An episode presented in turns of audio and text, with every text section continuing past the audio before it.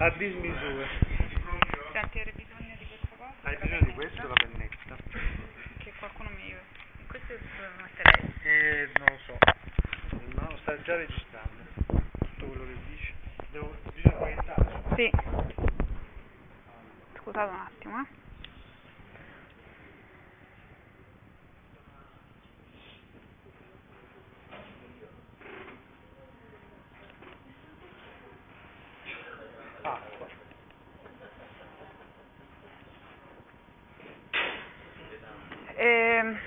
Forse Gianluca potrebbe venire a aiutarmi un attimo prima di iniziare.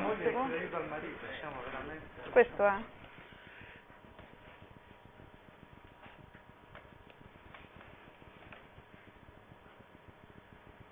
non me lo fa vedere? No, no. Allora devi collegarlo alle casse. Sì. La mando, tanto lo tolgo. Vabbè, tanto la sigletta non ci serve.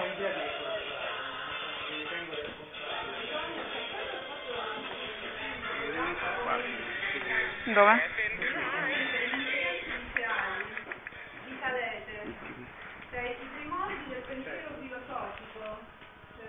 Dalle cuffie? Sì, però devi mettere anche il video schermo intero. Aspetta. No, questo forse no. No, io ho tolto il volume in questo momento.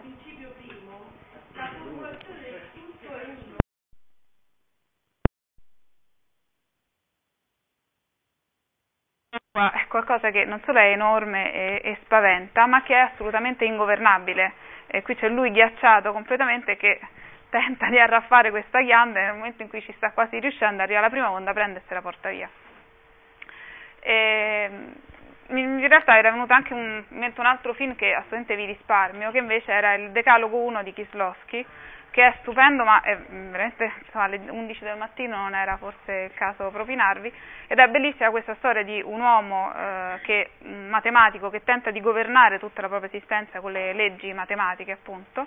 E la propria è quella del figlio, tant'è che gli impedisce di entrare o uscire da casa se fa troppo freddo secondo i suoi calcoli o meno, e in particolare gli impedisce di andare su un certo lago ghiacciato che è proprio il simbolo del pericolo, è il pericolo in quella città, il luogo pericoloso, se non quando secondo i suoi calcoli matematici appunto il lago sicuramente non si spaccherà. E ovviamente la volta in cui il bambino va poi invece cade in questo lago, i calcoli non riescono a prevedere a governare appunto l'intera esistenza, e soprattutto un elemento come quello dell'acqua che appunto è assolutamente ingovernabile dall'uomo, cioè non si può padroneggiare in nessun modo, lo si può al limite contenere, no? E non a caso l'acqua non ha forma, ma prende appunto la forma del recipiente che lo contiene, ma se il recipiente è piccolo, perché in natura di per sé l'acqua è più potente dell'uomo, e lo dimostrano centinaia di film, si può esemplificare in tantissimi modi. A me non interessa tanto questo aspetto, quanto far vedere come questo dato di fatto della pericolosità del mare, appunto qui tra l'altro accennava anche Antonio, può provocare, e quindi questo suo essere pericoloso, enorme e imprevedibile, come un po' la vita che abbiamo davanti in realtà, e può generare come prima reazione quella del rifiuto completo, cioè se è così io non ne voglio avere a che fare. Il bambino che si rifiuta di entrare in piscina può diventare da adulto l'uomo che rifiuta l'acqua e forse anche qualunque esperienza che possa essere pericolosa, minacciosa e imprevedibile. Meglio starsene alla larga, no? Allora, niente di più noto che la celebre poesia che leggiamo solo così ma è notizia, l'avremo anche qua letta 1000 volte, George Gray.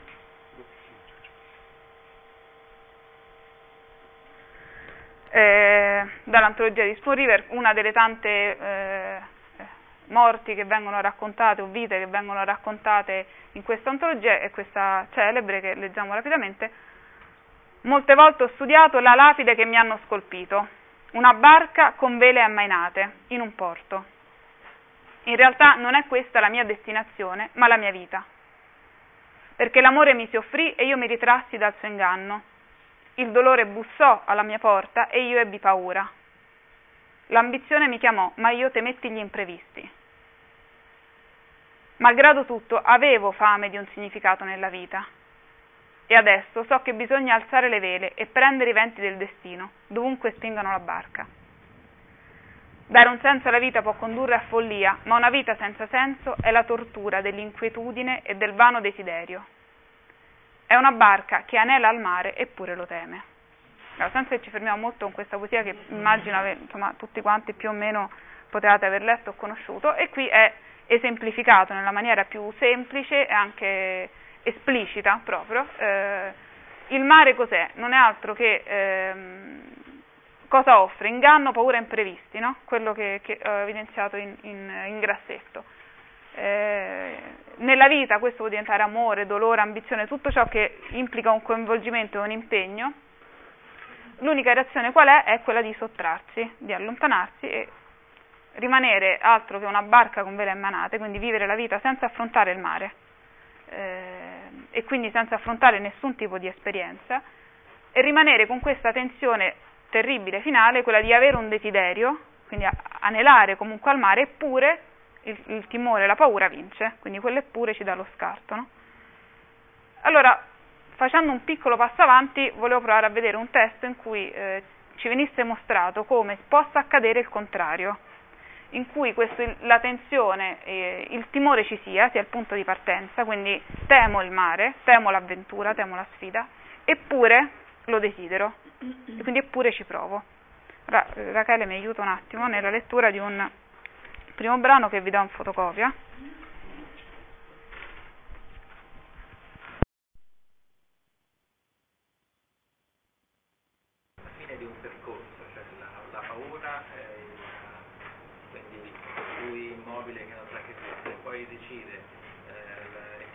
E poi nel momento in cui si affida a questa nuova esperienza c'è l'accoglienza, insomma c'è questo prato che lo accolga lì davanti a lui. Sì, è un po' questo quello che dice in realtà questo brano, no? Lui si trova in un ambiente appunto verde, in realtà sta in mezzo alla foresta, ma ancora sente il rumore sia di questo torrente che appunto scopriamo può essere un torrentello, niente di che, il mare, quindi questo rumore ancora non l'ha visto, è notte, non lo vede eppure lo sente e lo teme. Nonostante questo lui continua ad avanzare in questa foresta che diventa sempre più contrassegnata tra l'altro proprio da elementi dell'acqua, per dirne quanto fa paura. Tutto è umido, è invischiato di, prima si faceva cenno alla nebbia che c'era su in cima, l'umidità, la scivolosità, sono tutti aggettivi o situazioni relative all'acqua, no? Lui se le ritrova ancora in mezzo alla foresta e nonostante questo avanza, è come se gli si aprisse appunto un po' come a Mosè le acque gli si aprissero, no? Quasi proprio questa la sensazione di un farsi largo in una foresta d'acqua pericolosa, con tutti i suoni dell'acqua che lo accompagnano, fino a che improvvisamente non ne risale, cioè, ha dovuto compiere questo primo attraversamento iniziatico proprio prima di arrivare là dove poi vorrà stare in questo suo ritiro. Tant'è che un altro cambio di registro è anche dal punto di vista linguistico, no? Racconta tutto in prima persona fino al momento in cui dice e vedi che cosa c'è dall'altra sponda. No, come se lo dicesse a se stesso, ho attraversato tutto questo e vedi, cioè lo vedi tu lettore, lo vediamo noi con lui e lo dice anche a se stesso, che è arrivato dove? Sull'altra sponda, in realtà ha passato una foresta, cioè non è neanche una foresta perché poi era veramente un tragitto che poi farà quotidianamente tutti i giorni, ma per lui è un andare all'altra sponda, dove in un praticello che sembra di stare in un paradiso, poi sdrammatizzato con questo cari mucchi di sterco di mulo, perché ci sarà questo mulo che lo accompagnerà poi in queste giornate, un mulo vero che sarà lì con lui. Quindi, mentre nella poesia di prima il timore vince sul desiderio, in questo caso è il desiderio che ti permette di affrontare questo timore e andare avanti. Il paesaggio è un po' come questo, ecco, allora il punto di partenza è questo, la paura di un ambiente minaccioso, enorme e imprevedibile, che viene in qualche modo affrontata, anche se non vissuta pienamente, non è che lui va affronta il mare e va in pieno oceano, però la sensazione è quella di provare a infilarsi in questo mare che improvvisamente può aprirsi e rivelarsi in realtà molto meno pericoloso di quanto non fosse. Gli ambienti sono appunto, forse questa foto non è molto rappresentativa, però per non perdere tempo ora a cercarne altre, Immaginate però lunghissime scogliere, poi avrete visto appunto i film, ce ne hanno offerte tantissime di questi paesaggi californiani, con enormi spiagge di queste dimensioni, con questo oceano che visto da qui sembrano piccole onde, ovviamente sono onde molto alte. Visto da qui, se noi fossimo realmente qui dove sarà scattata la foto, questo mare è lontano, no? Non è lì, non siamo in spiaggia. E mi ricordo quando eravamo quest'estate con Gianluca che non faceva altro che dire, a parte ero emozionatissima di stare in questo posto perché desideravo tanto andarci, quindi c'ho il batticuore, gli dicevo, sono senza fiato e così, con espressioni paradossali, almeno per me. Ma la cosa che più mi viene da dire è che peccato, perché tutte queste spiagge oggi sono la maggior parte inaccessibili. Questo è il compito di Antonio che è vivo e quindi sono inaccessibili perché sono gran parte del proprietà del governo e protette, se non sono proprietà pubblica sono private e quindi altrettanto inaccessibili. Ecco. E questo mi ha fatto molto riflettere sia lì sia oggi, cioè ieri in realtà pensando in più a questa officina, perché di questo mare vissuto da Kerouac in maniera così intensa e così anche drammatica, a noi in questo momento oggi non ci è data la possibilità di farne nulla se non stare lì a guardarlo, perché non ci si può scendere, cioè quella bella spiaggia non ci può andare nessuno. E io che sono una che anche a dicembre se vedo un mare comunque si bagna il piedino, allora questa cosa mi provocava un po' di irritazione e mi ha fatto un po' anche pensare. Passiamo a come Kerouac racconta questa esperienza e poi andiamo avanti. È peggio di tutto che il ponte. Vado lentamente a ritornare lungo il sentiero, accanto al corrente. Scusa un secondo, è il foglio, quello ovviamente l'altro singolo, sì, che vi è stato dato. E iniziamo non da subito, saltiamo anche in questo caso la prima decina di righe e iniziamo da dove appunto è peggio di tutto il ponte con il punto esclamativo. È peggio di tutto per il ponte. Vado lentamente verso il mare, lungo il sentiero, accanto al torrente, e vedo questa spaventosa, sottile, bianca linea di ponte, un migliaio di invalicabili sottili di altezza al di sopra dei boschetti nei quali sto camminando. Proprio non riesci a crederlo, e per rendere le cose orribili, da far martellare il cuore, arrivi a una curva dolce, su quella che ormai è appena una pista. Ed ecco la risacca tonante, aggredirsi, crestata di bianco, ad abbattersi sulla sabbia come se fosse più alta del punto nel quale ti trovi, come un'improvvisa onda di marea, grande abbastanza per farti indietreggiare o indurti a rifugiarti di corsa sulle alture. E non soltanto questo. Il mare azzurro dietro alle alte ombre che si infrangono è pieno di enormi scogli neri, alti come antichi castelli d'orco, gocciolanti melma bagnata. Un miliardo d'anni di sventure laggiù, il grosso scimmiesco orco del male, proprio laggiù, con le sue sbalanti labbra di spuma alla base, per cui tu emergi dei piacevoli sentieri del boschetto, con uno stelo d'erba che trovi per farlo scivolare, senti il suono dell'acqua forte del torrente che precipita, e anche quando il mare, e quello si fondono pure e il fascino, sto linciodata. Da una parte sono presa da questa bellezza, da questa potenza, e dall'altra mi sento proprio piccola, ho paura. Non mi scusa, no? Quindi sento anche lui questo, questa paura, ma anche il fascino che è. Qualcun altro è capitato un'esperienza simile oppure di trovarsi in questo stato d'animo?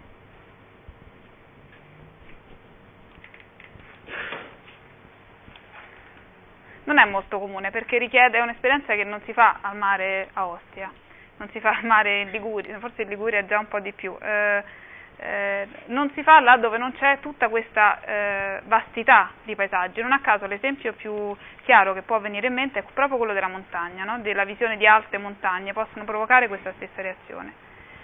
Kerouac tra l'altro qui ci dice un'altra cosa, oltre a questo fascino, questa attrazione è la paura, che è quella di rimanere stupito di fronte alle persone dopo averci descritto la maestosità di questo mare. Lui ce la descrive in questo brano dal basso, lui si trova in spiaggia e parla di adesso non ritrovo il punto, di schiume, di onde che lo sovrastano, sono ben più alte di lui. Quindi si sente piccolo, indifeso, no? Rispetto a questo sovrastare del mare. E si chiede alla fine, ma come fa la gente a dire, deve essere splendida, carina deve essere bello il mare, no? Bello di che? È una cosa mostruosa, potente, enorme, e vista da lassù, non c'è, questo non c'entra, potevamo anche aspettare un attimo a vederlo, comunque visto da lassù, visto da lassù non si percepisce, l'avete visto prima, la spiaggia è là, appiattita, si può guardare e basta, non viene vissuta, è come stare in montagna e dire, belle le montagne, sì, stanno lì, bello il mare se sta laggiù. È bello da vedere, certo, ma che esperienza è del mare? E allora qui torniamo al punto di partenza. Cioè, se il mare è qualcosa che spaventa, che è grande, che appunto è minaccioso e imprevedibile, le reazioni possibili sono la prima, quella del rifiuto, non ne voglio sapere niente, la seconda, bello, affascinante, se sta lì lontano da me è affascinante, è bellissimo. Quindi quante esperienze di mare, però ecco, anche qui, queste foto noi le abbiamo fatte dalla costa, che come vedete sulla parte destra in alto della fotografia, la strada scorre tutta in alto, no? In cima a questi monti, e da lassù si possono vedere, attraverso anche dei sentieri che vedete anche inaccessibili, spiagge completamente incontaminate, bellissime, non vissute da nessuno però. Quindi in questo caso, e non solo, diciamo, in questo caso in particolare, ma poi può diventare addirittura il simbolo di un modo di atteggiarsi al mare e anche all'intera vita, che è quello di stare lì a guardare, a contemplare una cosa bellissima che però è laggiù, è lontana, e peggio ancora può diventare specchio, riflesso dei propri sentimenti. Allora questo mare, se ci mettete un po' di rosso e che diventa un tramonto, forse abbiamo anche una foto al tramonto, può diventare per uno spirito romantico un bel tramonto da guardare, così insieme all'innamorato, può diventare invece un luogo da depressi, stai lì solo, guardi il mare, al tramonto, ascolti una canzone. Questa foto ne sono migliaia in stile New Age, in cui veramente ognuno reagisce a suo modo, ma a me viene da ridere magari, se sto però lì con Gianluca, magari stiamo lì romantici, carini, quanto è bello. Ognuno ha una reazione, stando così il mare, distante, bello, tranquillo, per i fatti suoi, non può diventare che uno specchio dei sentimenti di ognuno, una proiezione di sentimenti, stati d'animo, quello che vi pare, no? Non c'è nessuna compromissione col mare, cioè sta lì da sfondo, tanto vale ingigantirlo, stamparlo sulla parete e metterlo come nelle sale dei ristoranti e dei così. Non implica nessun coinvolgimento reale, serio, per questo poi l'immagine che avevo scelto come successiva, che è quella che Gianluca appunto aveva già ammesso, non so se qualcuno di voi ha già riconosciuto l'immagine che era apparsa o se la conosce, ed è la rappresentazione pittorica di Narciso fatta da Caravaggio. Tutti conosciamo la storia, questo giovane splendido, bellissimo, amatissimo, che si affaccia su uno specchietto d'acqua e non vede cosa c'è, ecco il paradosso, che sta lì affacciato, non vede pesci, non vede le rocce, non vede cosa c'è nell'acqua, ma vede se stesso. Ecco, è esemplificato in una maniera più lampante, l'acqua gli fa da specchio, ed è vede un giovane talmente bello che dice, basta, bello, bellissimo, ci si piomba dentro e naufraga, quindi cioè, muore, insomma, si affoga. Questo non voler avere nessun rapporto con l'acqua per quello che è, come ambiente, ma vederla solo appunto come uno specchio, diventa in questo caso l'annullamento totale, come nell'altro caso di prima, la poesia che abbiamo letto insieme, uno stare lì con le vele ammainate e non volerlo affrontare. Questi sono quelli che a me sembravano i due rischi grossi di annullamento della propria esistenza o di naufragio in se stessi, che può portare a un rapporto col mare come cosa che sta lì appunto distaccata, lontana. Vediamo un altro... Sì, anzi. Che finora io condivido assolutamente questa sensazione, ma relativamente al mare, quindi alla quantità dell'acqua, alla potenza dell'acqua, mentre tuttavia esiste anche un altro aspetto dell'acqua. Banalmente, anche da un punto di vista biologico, l'acqua è esattamente legata alla vita. E ci sono anche altre manifestazioni di acqua che non fanno paura. E come no? Quindi finora si è parlato di mare, parte che fa paura dell'acqua, però non è l'acqua. Ah no, chiaramente no, chiaramente non lo è, ma essendomi resa conto della complessità e ampiezza di questo argomento, non a caso ci siamo poi divisi le varie sfaccettature dell'acqua tra più persone per poterne parlare sotto aspetti diversi. Quindi diciamo, quello che ho scelto io era appunto l'immagine dell'acqua come ambiente, e come ambiente mi vengono in mente gli ambienti enormi, quindi il mare o la piscina o comunque anche un lago potrebbe essere, eccetera, no? Quindi l'acqua come ambiente intesa come questo ambiente col quale uno deve decidere se entrarci in relazione oppure no, tutto qui, in questo momento, e tutta questa prima parte, che appunto ora si conclude, era dimostrare quali sono le conseguenze del non entrarci assolutamente in relazione, che può essere quella realmente di annullarsi, cioè di impedirsi qualunque tipo di esperienza, proprio per queste caratteristiche di questo ambiente vasto e spaventoso, talvolta. Ora questo film inizia e noi lo vediamo da un po' più avanti, così non vi risparmiate i dolori di testa. 2:30.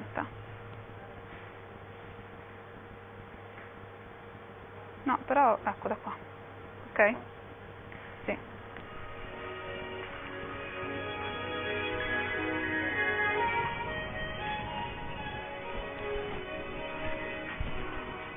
Sì. Senti tu?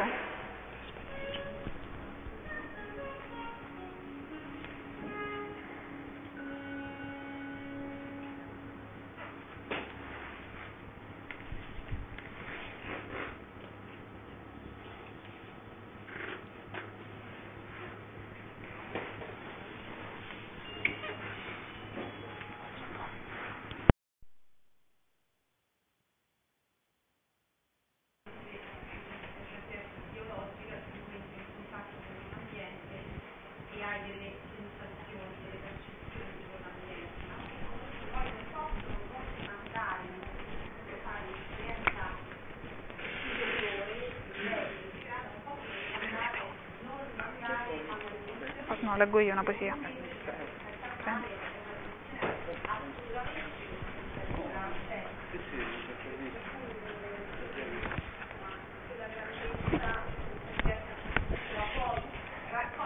Troppi.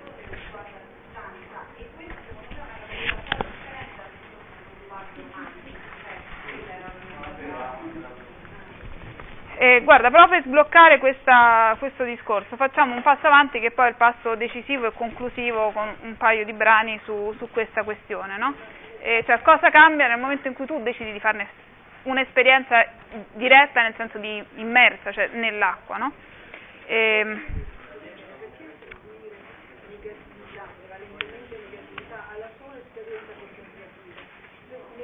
No, non è negativa, è un tipo di esperienza diverso. E che non è negativo, io l'ho fatto un po' il balzo, sperando anche poi finalmente in qualche reazione anche da parte vostra, perché assolutamente non è un'esperienza negativa in sé, assolutamente, è un'esperienza meravigliosa, tanto più quanto questa è un'esperienza anche realmente contemplativa che ti arricchisce in qualche modo, no? Però sono due esperienze diverse. No, assolutamente. Sì. Sì, infatti, sicuramente, sì. Io ho evidenziato il rischio, quello di proiettarsi su quello che vedi, perché secondo me molto spesso il rischio è appunto quello, stai lì, no, in realtà non contempli qualcosa, ma su quel qualcosa proietti poi il tuo stato d'animo. Ed è per questo, però è il rischio, non dico che accade questo, e il rischio mi fa pensare all'esperienza di cui mi sta più a cuore parlare, perché parliamo dell'acqua come ambiente, in cui uno prima o poi lo affronta, no?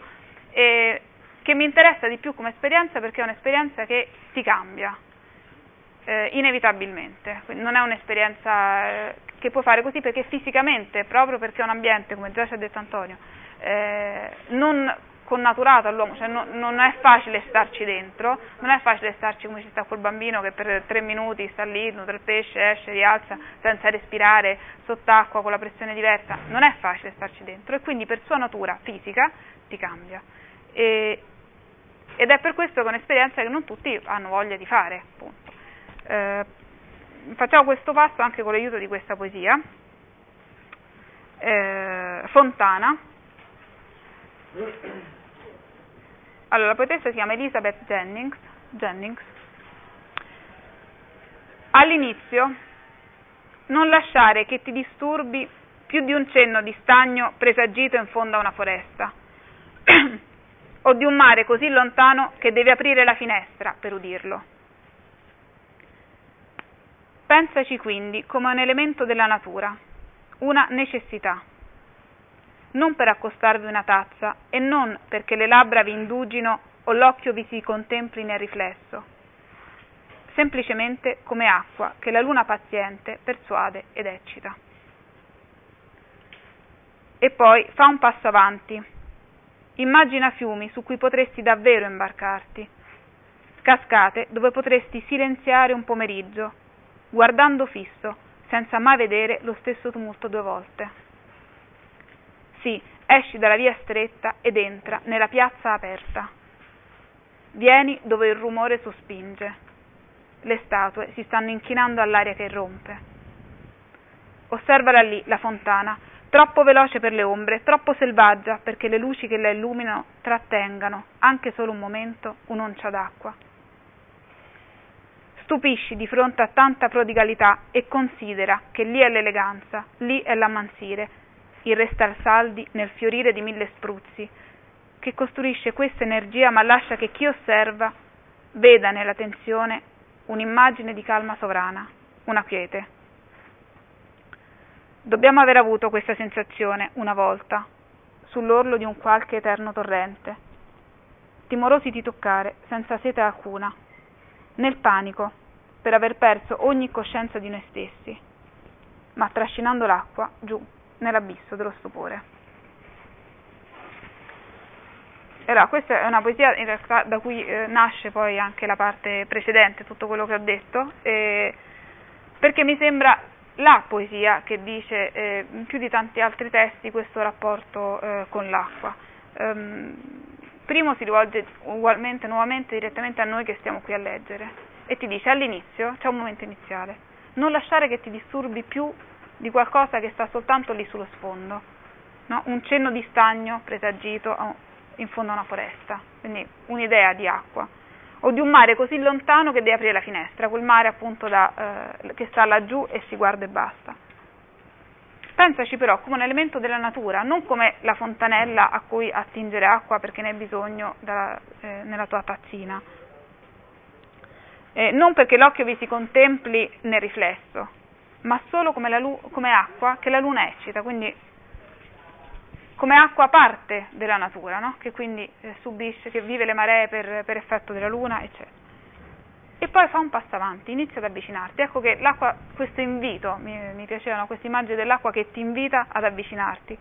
Immagina fiumi su cui davvero però ce la puoi fare andare e imbarcarti, cascate dove davvero potresti fare quell'esperienza appunto di contemplazione magari anche, di stare lì a guardare un'acqua che incessante scorre e cambia sempre. Però questa diventa non uno stare lì e immusonirsi o esaltarsi di fronte a una cascata, ma stare lì a vivere, a fare quasi propria questa esperienza di acqua, di forza. Esci dalla via stretta e entra in quella che è una piazza aperta, e nella piazza aperta si è esposti, così come nell'acqua, no? Non sei più padrone di te, ma sei lì, in mezzo. Vieni dove il rumore sospinge, è un'immagine tra l'altro bellissima. Le statue si stanno inchinando all'aria che rompe, persino una statua nella sua immobilità di fronte a tanta forza si inchina.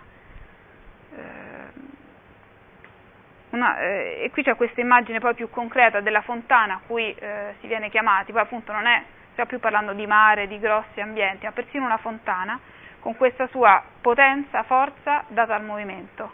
Un movimento che è incessante, eppure dà questa idea bellissima anche di quiete, questi due opposti appunto che sembrano così convergere in questa immagine. E si conclude con questa frase finale di essere proprio trascinati, di trascinare l'acqua nell'abisso dello stupore, no? Di essere pienamente coinvolti in uno stupore, una meraviglia che è abissale, è profonda, non è semplice appunto stare a guardare e distaccarsi.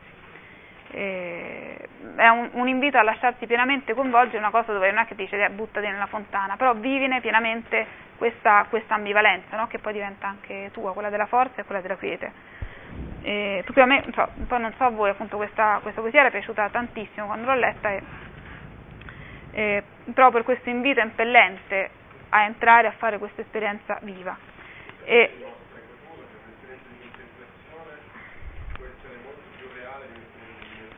di? Mm-hmm. Sì, anche se qua diciamo per le parole che mm-hmm.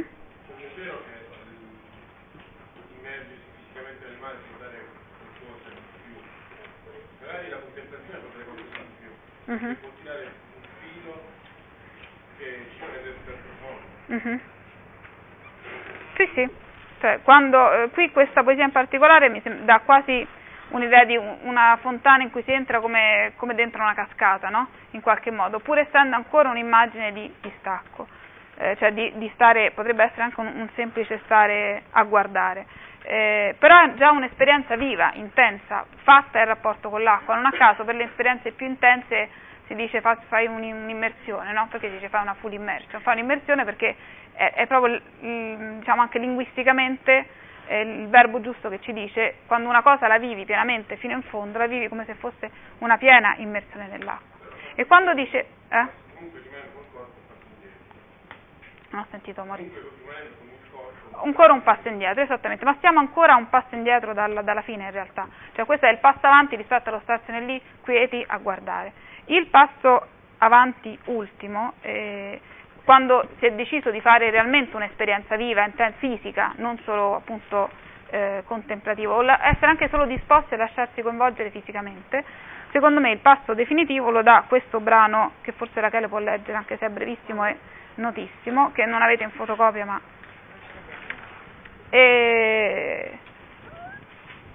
Un'immagine appunto molto nota che ci viene dal Vangelo, questo racconto meraviglioso di Pietro che si fa il bagno con Gesù, detta in maniera molto banale, però che accetta questa compromissione con l'acqua, no? Sì, siamo nel momento in cui Gesù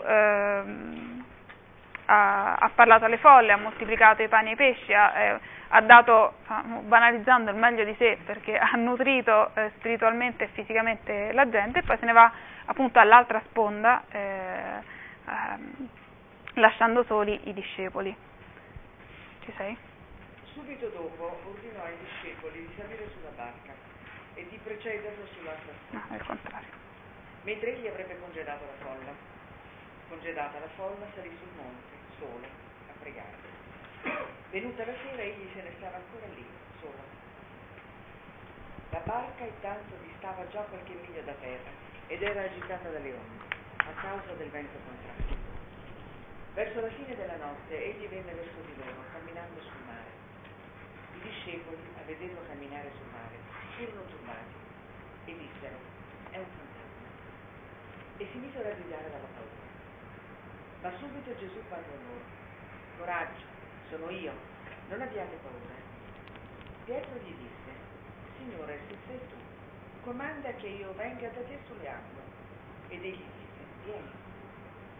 Pietro, scendendo dalla barca, si mise a camminare sulle acque e andò verso Gesù. Ma per la violenza del vento si impaurì e, cominciando ad affondare, gridò: Signore, salvami! E subito Gesù stese la mano, lo afferrò e gli disse: uomo di poca fede, perché hai dubitato? Appena saliti sulla barca il vento cessò. Quelli che erano sulla barca gli si prostarono davanti, esclamando: tu sei veramente il figlio di Dio. Ma perché dico che questo poi è il passo ultimo al quale volevo arrivare? Perché allora, i discepoli stanno lì, vedono Gesù che cammina sull'acqua, è un fantasma per loro, non è più Gesù che conoscevano, no? Per loro è un fantasma, lui sa chi è, cioè io sono Gesù, no? Sto qui di fronte a voi, loro turbati, che poi è un verbo potentissimo perché è la persona che ami, con cui condividi le tue giornate e che in quel momento ti spaventa. Pietro, che fa nella sua esuberanza solita, lo mette alla prova, no? Dice: se tu vuoi, se tu sei veramente Gesù, fa che io cammini sulle acque. E allora questo, io qua me lo immagino un po' ingenuo Pietro, cioè me lo immagino spesso ingenuo Pietro, però con questo suo sempre entusiasmo, cioè va, salta, va, cammina sull'acqua, no? E ovviamente nel momento in cui realizza ciò che sta facendo, dice, oddio, che cos'è, che sta succedendo, viene preso dal timore. Ora, al di là della banalizzazione, in realtà quello su cui si trova è un ambiente instabile, cioè è l'acqua, appunto, ritornando al punto di partenza, è qualcosa che è un tipo di esperienza che non puoi controllare, che non puoi viverci dentro, non puoi rimanerci, tutto il tuo corpo non è fatto per stare in acqua. Cosa bisogna fare per starci dentro? Bisogna fidarsi di qualcosa o di qualcuno.